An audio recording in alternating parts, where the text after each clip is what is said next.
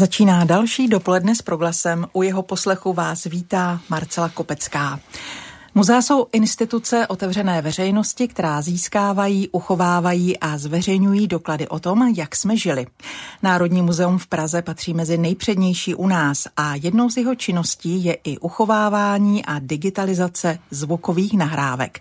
Odpovědným pracovníkem v této oblasti je koordinátor digitalizace zvukových dokumentů Filip Šír, kterého u nás vítám. Dobrý den, pane Šíre. Dobrý den. Dopoledne s proglasem. Pane Šíre, na úvod trocha čísel. Kolik zvukových nahrávek obsahují sbírky Národního muzea? No to číslo je poměrně velké. Nedokážu říct, jestli je největší sbírkou. Myslím si, že ne, to má Český rozhlas ale třeba České muzeum hudby má asi 100 tisíc nosičů od uh, fonografických válečků po šelakové desky, vinylové desky a, a uh, eh, CD. Ale jsou tam i jiné samozřejmě sbírky, Náprstkovo muzeum, divadelní oddělení Národního muzea, muzeum dělnického hnutí. A tyhle si všechny sbírky nějakým způsobem se snažíme vlastně jako rozklíčovávat a zjišťovat, co tam je a co tam není. Eh, která eh, z těch zvukových náhrávek je třeba u vás pod lavičkou Národního muzea nejstarší?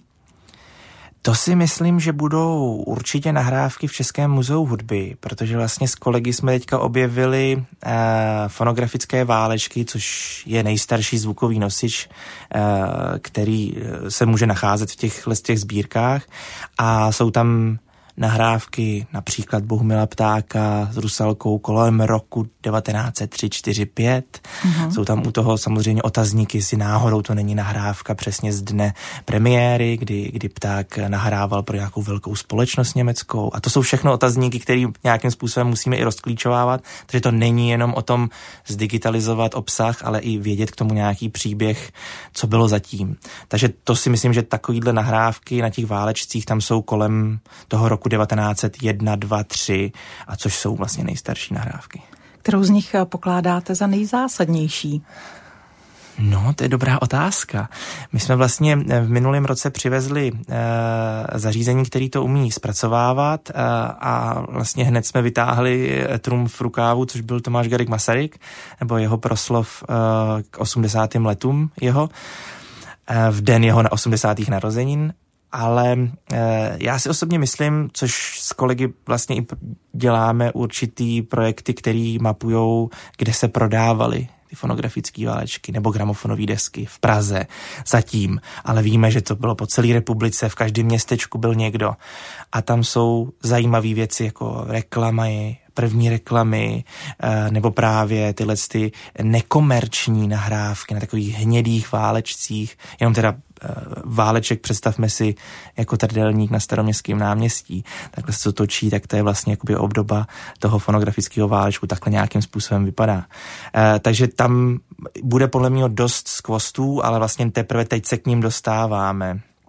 Takže to bude chviličku samozřejmě trvat. Jinak samozřejmě vede Tomáš Garik Masaryk asi zatím. No. Eh, chtěla bych vědět, jestli i vy máte svůj nějaký oblíbený záznam, co vás vždycky potěší? Uh, tak já tím, že, uh, tím, že jsem byl vlastně přiveden k týhletý, tomuhle tomu historickému bádání, nebo oni mě pojmenovávají jako zvukový archeolog, ta, panem Gabrielem Geslem, což byl můj mentor, tak tam jsme se zaměřili na Ameriku, na krajany, a tam jsme objevili eh, zlatníka Eduarda Jedličku a ten má úžasný, vlastně úžasný písničky ze začátku 20. století kolem roku 1903-4, taky vlastně jedny z nejstarších etnických nahrávek pro krajany. Takže tam asi jakoby nejzajímavější pro mě je ten Eduard Jedlička jako osobně a, a to, to tady je docela pěkný. Co všechno naši předkové eh, na ten váleček eh, zachytili? Všechno. jste mluvil třeba o hmm. reklamách, mm, mm. k čemu Poměr, ho využívali? Poměrně všechno. Uh, musíme si uvědomit, že teda české země na začátku 20. století nebyly na tom jako Spojené státy uh, americké, kde vlastně ta produkce byla daleko vyšší a větší. Ze začátku toho 20. století, mm, nebo i prostě v průběhu těch prvních 15-20 let, tak New York, Chicago, Cleveland, tak všude byly Texas, tak všude bylo zastoupeno poměrně dost velké množství Čechů, nebo Čechoslová, nebo Čechů a Slováků. A e, bylo to všechno možné. Postupem času, jak se začalo vyvíjet, tak samozřejmě se posílaly různé pozdravy domů. E, v průběhu války se posílali pozdravy na těch, na těch na malinkých deskách, ale to zachycování na, na ty válečky z začátku těch, nebo z konce toho 90 konce 19. století nebo 90. let 19. Eh, století, tak tam eh, byly třeba milostné zprávy, že je to takové jako, že všeho chuť, že si dokážu představit, že se tam objeví určitě zajímavé věci, od proslovů, mluveného slova, po, po zpívání, po klasickou hudbu, instrumentální jenom, až po, určitý, až po anekdoty, eh, či jenom záznamy, kdy eh, se prostě jenom čistě zaznamenaly záznamy z jednání a tak. Takže tam to byl prostě nosič, který stejně jako používáme dneska ať už je to mobil nebo, nebo e, kamera nebo cokoliv, tak vlastně stejným způsobem zaznamenáme zvuk čehokoliv, co budeme chtít. Takže klidně i, e, klidně i e, zvuk zvířat a dalších. A byl dostupný ten fonograf pro všechny? Nebo to byla výlučně záležitost pro určitý typ lidí, pro určitou vrstvu společenskou? Spíš nebyl. Eh, což dokládá i to, že vlastně ta Amerika byla napřed, tam to bylo poměrně dosti žádaný, takže tam to měla, nechci říct každá druhá rodina, ale rozhodně eh, převážně teda takhle, tam se už bavíme o těch o gramofonu a dalších věcech. Ten fonograf a fonováleček byl po, urči, po, v určitý době vytlačen gramofonem a gramofonovou deskou a vlastně eh, tím skončila jeho éra komerčního působení. V tý, těch českých zemí se to pak samozřejmě ten, ten uh, rozkvět je až v těch 20. letech, až do, do, do, do začátku druhé světové války, tak tam si myslím, že je jakoby poměrně dost, že, že to měl, nechci říct každý, zase každý druhý, ale že to prostě alespoň jeden, dva byli ve vesnici. Uh-huh. A ze začátku to samozřejmě měli jenom majetní. To bylo poměrně drahý, nechci, že to bylo nedostupný nebo ne, ne, ne, nedostupné zboží, ale uh, pořizovalo se to převážně třeba do, do, do hospod, do restaurací, na úřady, aby prostě měli možnost nějakým způsobem těm lidem dát něco jiného než jenom orchestrion nebo, uh, nebo živou hudbu. No. Pane Šíre, vynořují se zajímavé zvukové nálezy často, nebo jde skutečně o vzácné příležitosti?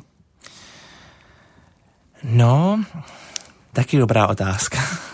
e, to je podle mýho spojeno především s tím, e, a to s průzkumy po těch paměťových institucích.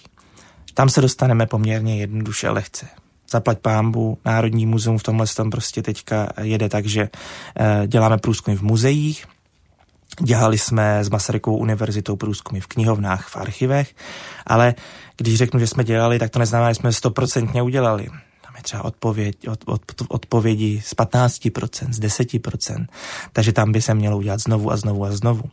Kam se nedostaneme, jsou samozřejmě uh, půdy a sklepy uh, laické veřejnosti, ke který samozřejmě uh, bychom měli být nej, co nejblíž, takže vlastně jakékoliv povídání, jakékoliv rozšíření o čemkoliv, co děláme, je pro nás vždycky přínos.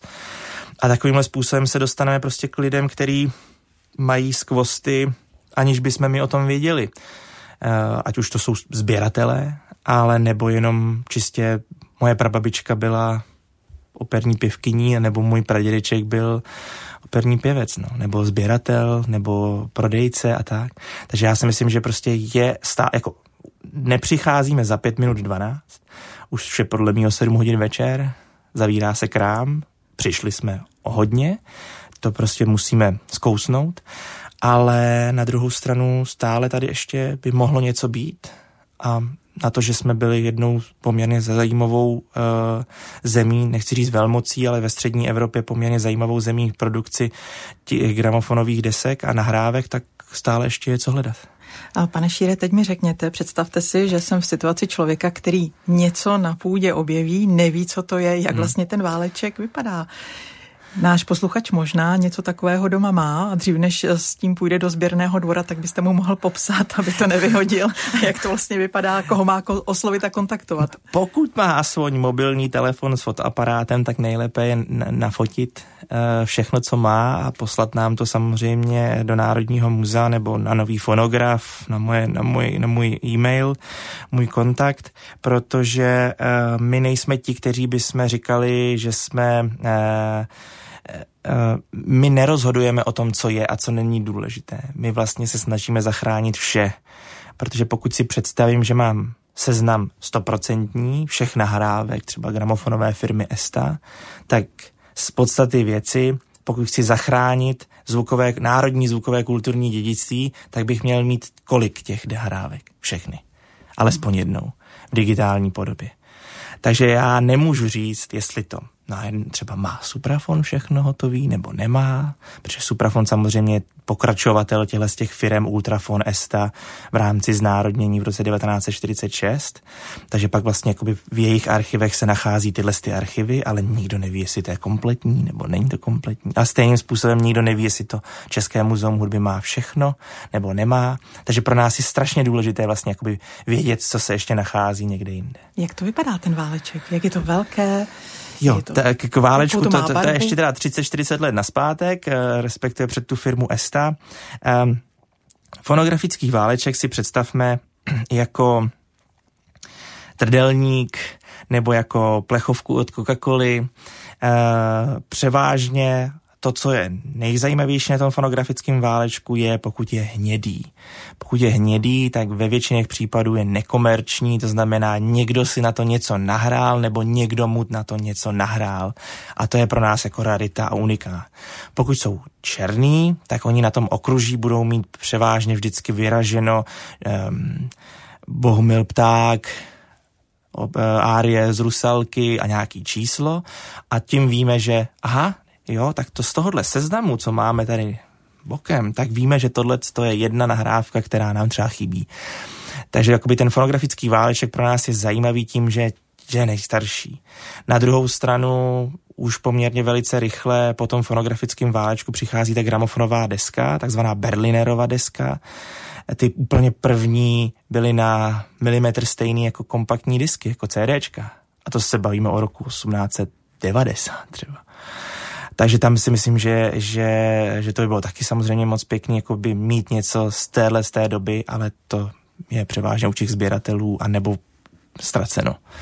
Pane Šíre, na čem si zvukový archeolog tyto nálezy přehrává? Já žiju asi v milném domění, že máte fonograf muzeu a tam si to pustíte. To už asi zřejmě takhle nebude fungovat. Bylo by to hezké to takhle pouštět eh, a pak samozřejmě by to bylo hezké i nahrávat, aby to nějakým způsobem eh, jsme zachytili ten reálný zvuk, který asi slyšeli naši prapředci, eh, protože si to pouštěli prostě na tom, na čem si to pouštěli. Tak v dnešní době my máme tu možnost, respektive eh, díky za, za ten projekt eh, Nový fonograf pod Ministerstvem kultury a vlastně do Národního muzea jsme zakoupili zařízení z Ameriky, který je budeme tomu říkat novodobý fonograf, uh-huh. jmenuje se to Endpoint, eh, my tomu říkáme číslo pět, děláme si z tomu srandu, že číslo pět žije, ano. protože je, je pátý v pořadí, ale je první v Evropě.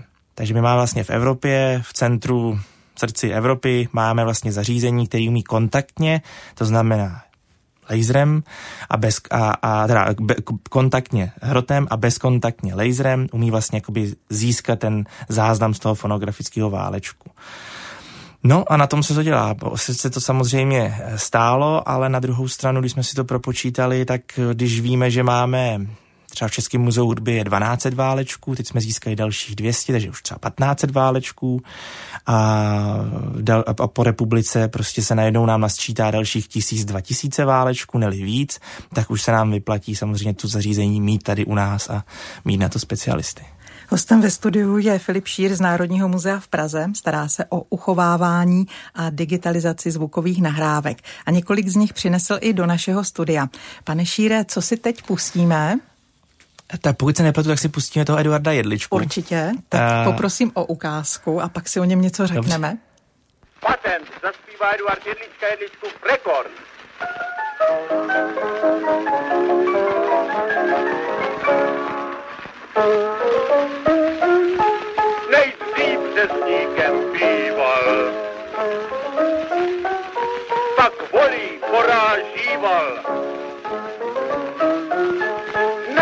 Dneska cylindr nosí a jménem doktor se ho nosí. No to je patent, patent, patent, tomu patří talent, talent, talent.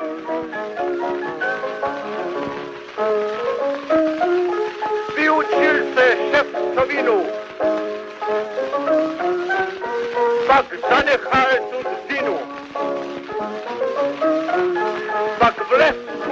u politice, no a dneska mete ulice. No to je patent, patent, patent, k tomu patří talent, talent, talent. Poslouchali jsme Eduarda Jedličku na krajánské nahrávce z roku 1903. S Filipem Šírem z Národního muzea si povídáme o zvukovém archivu této instituce. Pane Šíre, byl krajanský archiv v Americe na počátku 20. století budován nějak systematicky? No, uh, záleží, jestli se ptáte, jestli jakoby Národní muzeum budovala krajanský archiv, ne, nebo jestli... přímo ti Amer... krajané v Americe. To je složitý, uh, protože um, když se tam podíváme teď, tak uh, ty krajané tam samozřejmě stále jsou, ale je to třeba už x vlna uh, krajanství, která vlastně nemá co společného třeba s krajany z, z roku 1880, jakoby z jedné velké vlny, nebo poměrně jedné největší vlny, kdy tam vlastně odcházeli. A to je i doba, kdy tam samozřejmě odcházeli buď zmíněný pan Jedlička, nebo i ostatní. Um, nebudoval se. Tam krajanský archiv uh, byl samozřejmě převážně vázán k sokolstvu, takže vlastně jakoby sokolové, kteří tam stále jsou a to je i vlastně náš nějaký cíl, že uh, jsme oslovili vlastně paní prezidentku uh, Sokola v Americe, že by bylo hezké, kdyby jsme věděli, co tam mají aby jsme dokázali říct, jestli to má smysl nebo nemá smysl, protože my se samozřejmě nemůžeme zaměřit jenom na ty zvukové nahrávky, ale musíme se zaměřit i třeba na fotografie, jestli náhodou někdo někde nevystupoval a tak. Takže ten krajanský archiv e, zaplať pámbu e, je někde zachycen, ale převážně je roztříštěn do různých univerzit a na různé knihovny, který získávali ty nahrávky, které tam vycházely. Ale že by tam existovala instituce, tehda, teď tam je. Uh-huh. Je tam uh, Národní muzeum a knihovna, uh, Národní české a slovenské muzeum a knihovna v Cedar Rapids, uh, za což jakože to je super, skvělý, že uh, je tam instituce, která nějakým způsobem tohle to schraňuje, ale těch sto let předtím tam nebyl nikdo. Uh-huh. Takže to, co se vlastně jakoby produkovalo v Americe, tak se nachází převážně u těch Američanů. Uh-huh a tam si myslím, že toho bude ještě poměrně dost. A jak jsme teďka slyšeli toho Eduarda Jedličku, tak tohle je vlastně uh, v 70. letech uh, přinesl někdo 40 válečků do kongresové knihovny a v kongresové knihovny to bylo uloženo. V 80. letech to bylo uh, přehráno na pásy a pot, potom slehla zem. A když jsme se k tomu dostali s panem Geslem, tak jsme vlastně jenom věděli, že sběratel velký to viděl někdy ve Washingtonu ale nikdo to nemohl najít. A tři roky jsme s kongresovou knihovnou hledali, kde jsou ty válečky. No a oni nenašli ještě válečky, to čeká na nás, aby jsme je našli my. Ale našli ty pásy, no a přehráli nám vlastně všechny ty záznamy, a to jsou nejstarší etnické nahrávky vlastně pro krajany. A nezávisle na tom, o tisíce kilometrů dál v Iově, eh, v Cedar eh, v Iowa City, tak se na univerzitě v hudební knihovně objevilo 12 válečků ale ten váleček, který jsme poslouchali, tak třeba váleček číslo 60. A na té kniho a v tý, na té univerzitě se objevily váleček 1, 4, 6, 8, 12. No a tím pádem jsme vlastně se dostali úplně k tomu původnímu prvnímu, vlastně první snaze toho Eduarda Jedličky eh, v New, eh, z New Yorku, eh, kdy nahrával to, co, to, co tam nahrál. No. Takže to ještě čeká na objevení, nebo spíš na prezentování. A zjišťovali jste si také, jaký byl osud pana Eduarda Jedličky? My jsme ho poslouchali z roku 1903, kdy se do Ameriky dostal, jak tam žil. No, je to poměrně oříšek. Já jsem před Eduardem Jedličkou a stále teda studuji, uh, uh, studoval Josefa Jiraně z Písku, nebo ze skal u Písku. Uh, to byl zase nejdelší a nejstarší prodejce zvukových nosičů a nástrojů v Chicagu. Ale Eduard Jedlička má ten, ten, ten, unik, ten unikát, nebo prostě ten, um, to, to výjimeč, to výjimečné postavení v tom, že vlastně je první, který vlastně jakoby nahrával eh, pro, pro krajany, etnické nahrávky. A eh, vypadá to, že on se tam dostal už někdy ze začátku 90. let nebo 1885 a byl tam pak víckrát. Takže on si tam vlastně jakoby budoval postavení, pozici, protože on byl zlatník to je taky zajímavý, protože se vyučil zase úplně něčím jiným. A on měl do roku 1901 měl pět dětí. A pokud budeme počítat, tak prostě pět dětí, devět měsíců zase, takže on, tam jsou asi dvě skulinky, kdy tam mohl ano. zajet do toho New Yorku a mohl tam samozřejmě pracovat, což teda jednu jsme objevili, že víme, a druhou pak samozřejmě máme, až když tam přiváží celou svoji rodinu, do roku 1901, a pak se mu tam narodí dalších šest dětí.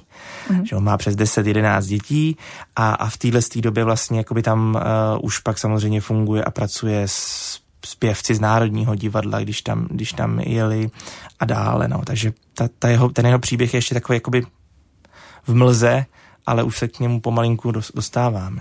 S Filipem Šírem z Národního muzea v Praze si povídáme o jeho práci koordinátora digitalizace zvukových dokumentů. No a jeden záznam tehdejší doby si uh, zase pustíme. Tentokrát se ale v čase posuneme dál. Stále zůstáváme v minulém století. Pane Šíre, koho jste přinesl do pražského studia tentokrát? Tak to je, to je zase taková na, na, naše srdcová záležitost, které jsme se poměrně, poměrně dosti chytli eh, s kolegy a to je Voskovec a Verich. Eh, každý, nebo většina, většina posluchačů může říct, o tom už bylo řečeno poměrně dost a o tom se ví všechno. Bohužel ne, tady máme vlastně jakoby nahrávky za druho, z druhé světové války a je to převážně nebo jsou to nahrávky eh, z rozhlasových pořadů Voskovce a Vericha, kterými eh, se, kterými vzdorovali a bojovali proti nacistům tady v Československu a obecně a který se vysílali skrze BBC nejdřív v Londýně a pak později vlastně z New Yorku už přímo do Československa. Takže tady máme jednu ukázku toho, co vlastně se nám podařilo najít v Českém muzeu hudby, ale jde to více do hloubky, takže to, to je skoro stejně velký projekt jako ten projekt, který teďka řešíme, takže tam hledáme, kde bychom mohli ještě více uh, najít a, a rozšířit, protože většina toho samozřejmě je v té Americe. Tak my si teď pustíme záznam z roku 1941, Voskovec a Verich. Neznáte, prosím vás, nějakého pana Pficnera? Pfitzner, Pfitzner, Pfitzner, něco se mi jeví, počkejte. Krásný člověk, pleť jako sejra, hlava jako koule. A on je prej místo starosta města Prahy. Jo, to by mohl být. Statnej, aufgenordet tedy naseveřený. A, a proč, se vůbec, proč se vůbec ptáte? A já jsem tuhle čet, že prý na staroměstské radnici vítal delegace ze všech protektorátů. Prosím vás, a kolik jich bylo? No, to jde porád, víte, jedna za druhou. Jak je SS maní přivádějí z nádraží? V Okovech, víte? Ne, ne v Okovech. To si pamatujte, že v Okovech je jenom výkvět národa. Tohle jsou spolehliví přátelé režimu, delegace řekl bych prodejné. Něco jako zbor odpadlíků, obec věrolomců. Ano, bratrstvo uplatkářů, zábavný kroužek za prodanců, spolek příživníků, domovina poněmčenců a tak dále a tak prostě dále. Prostě typické vlastenecké organizace německém protežovaných států. Ano, protekční děti. A ty protekční děti právě skládají hold německé Praze. Říkáte německé Praze. A co ten Alšův obraz zrovna ve vchodu do radnice? Jak se to bude s panem místostarostou Pfitznerem rýmovat? Jaký obraz? A ten od Mikuláše Alše neznáte? Hold slovanské Praze. A to se právě nerýmuje, proto přišel pan Schreiber a dal ten obraz sundat. Vida. A na šup byla Praha německá. Němci to umějí, to je marný. A nejenom, že sundali hold slovanské Praze, ale vypsali soutěž na obraz nový pod titulem Hold německé Praze. Ale dejte pokoj, to mi prosím vás povězte, jak zvládla ruka mistrova námět tak beznadějný? Tak já vám to povím. Ruka mistrova zvolila námět z dějin. Z českých dějin? Ovšem, námět z českých dějin o německé Praze, Libusche. Co tam? Uh, Libusche, die Libusche, die Libusche, Fürstin Libusche. Wissen Sie nicht, kněz na Libus je ta první Nemkyně, co přišla do Česka. O jo, jo, jo, jo, jo, jo, Libuše věstí slávu Prahy, to namaloval. Jawohl, die Libusche prophezeit die Größe Deutsch Prags. Ja, ja, Aha, aha, já vím, jak skočila z Vyšehradu na příkopy a založila německý dům. Deutsches Haus. Voskovec a Verich eh, na jednom z velmi málo zmapovaných období druhé světové války doznělo jedno z jejich prvních vysílání pro BBC, natočené 19. srpna v roce 1941. V pražském studiu si dál povídáme s Filipem Šírem z Národního muzea. Pane Šíre, za jakých okolností nahrávka, kterou jsme poslouchali, vznikla? Tak eh, tím, že už se nám podařilo skontaktovat eh, nejenom vnučku pana Vericha, ale i dcery Jiřího Voskovce, tak nějakým způsobem jsme zjistili, kde se nachází určitý informace, ať už to je památní národního písemnictví, i tom Českém muzeu hudby, ale hlavně v Americe. Tak jsme začali studovat, kde vlastně tohle bylo pořízeno a musíme si uvědomit, že Voskovec a Verich tam odjíždí ve 39. Uh, v roce 1940 nebo ke konci roku 1940 byli osloveni BBC, že by mohli dělat tyhle ty skeče. To bylo jenom pětiminutovky. Později, až od 42. až když se zapojí Amerika do druhé světové války, tak vznikají takzvané černé čtvrthodinky. Tohle ještě není černá čtvrthodinka. A taky to můžeme pak um, nádherně jakoby porovnat s tím, že tyhle ty pětiminutovky s tou patnáctiminutovkou jsou odlišný. Tady je to opravdu ten Voskovec a Verich ještě těch 30. let, tam už později už je to víc používaný noviny a články a tak. A tahle nahrávka vlastně vzniká tehda, kdy Voskovec s Verichem, vlastně obě dvě rodiny a ještě Adolf Hofmeister odjíždí v květnu 1941 do Hollywoodu, kde se snaží natočit film. A v tu dobu je pár těch nahrávek, které se nahrávaly v, ve studiu CBC přímo prostě v Hollywoodu na gramofonové desky.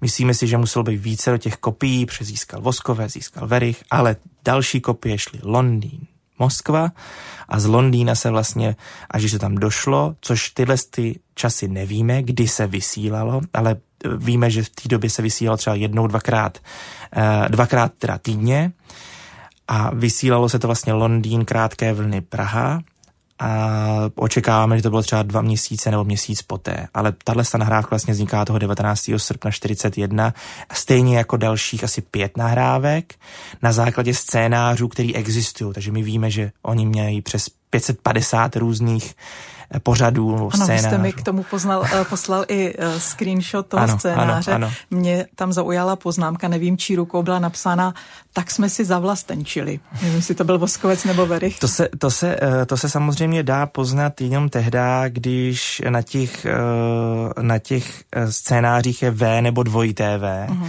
a dá se to samozřejmě poznat i podle rukopisu, pokud to bylo Voskovce nebo Vericha. My jsme si mysleli, že to jsou třeba originál, duplikát, ale pak jsme vlastně to přehodnotili a zjistili jsme, že tohle měl Voskovec před sebou a tohle měl Verich před sebou. Uh-huh. A to je ještě teďka další že jo, výzkum nebo průzkum v tom, že aby jsme zjistili, co koho bylo a jakým způsobem do toho vpisovali. Archivujete pro další generace i zajímavé zvukové nahrávky 21. století. Je to i vaším úkolem tohle? Toto ne. Toto ne, toto by mělo dělat jiný oddělení. Tak, jak to vypadá ve světě, třeba kongresová knihovna zaznamenává rozhlas, televizi a i další samozřejmě věci. V, tom, v tomhle tom mají výhodu třeba Národní knihovna, Moravská zemská knihovna, Olomoucká knihovna, kdy vlastně získávají takzvaný, nebo já tomu říkám povinný výlis, že cokoliv, co se vlastně jakoby vydá, tak by mělo jít jakoby povinně do toho, do, do fondu, stejně jako je uh, uh, povinný výtisk, který jde, který jde vlastně ze zákona do těch knihoven, aby se uchovávaly. To je ale jediná věc, která je jako, kterou můžeme říct, uchováváme, ale ten obsah se zatím nikde samozřejmě ne, to, ne, nezachovává. Dovolte mi položit eh, poslední otázku, kterou osobnost naší i světové historie, případně kterou událost, byste si rád poslechla z historické nahrávky. No, to je dobrá otázka. Popravdě, já bych docela rád poslouchal, uh, poslouchal cykly přednášek pana Gesla ze začátku dva, uh, roku 2000, uh, protože některé samozřejmě jsme objevili, našli, ale nemáme podle mýho všechny. Uh, bohužel pan Gesl už není mezi námi. A, takže to by bylo asi jakoby to, co bychom s, s kolegy rozhodně chtěli poslechnout. A z historického, um, no, já asi, protože tím, že jsme to teďka objevili, tak bych docela rád slyšel toho Bohumila Ptáka eh, přesně v den, v den, kdy byla opera, eh, kdy byla premiéra opery Rusalka, tak on nahrával pro německou firmu a vzniklo nějakých 20-30 válečků. A tam by měla být i nahrávka ty Rusalky a dalších věcí. Takže jako pokud, se, pokud bych jako měl tu možnost tak někde najít a poslechnout si toho ptáka, jak zpívá v, v, v, den, v den premiéry Rusalky, tak to by bylo bomba. Hostem dopoledne s proglasem byl Filip Šír, koordinátor digitalizace zvukových dokumentů z Národního muzea v Praze. Děkuji vám za rozhovor a přeji, ať se vám i nadále daří. A taktéž děkuji za návštěvu v našem pražském studiu. Naschledanou. Děkuji. Od mikrofonu se loučí Marcela Kopecká. Přeji dobrý poslech našeho dalšího vysílání.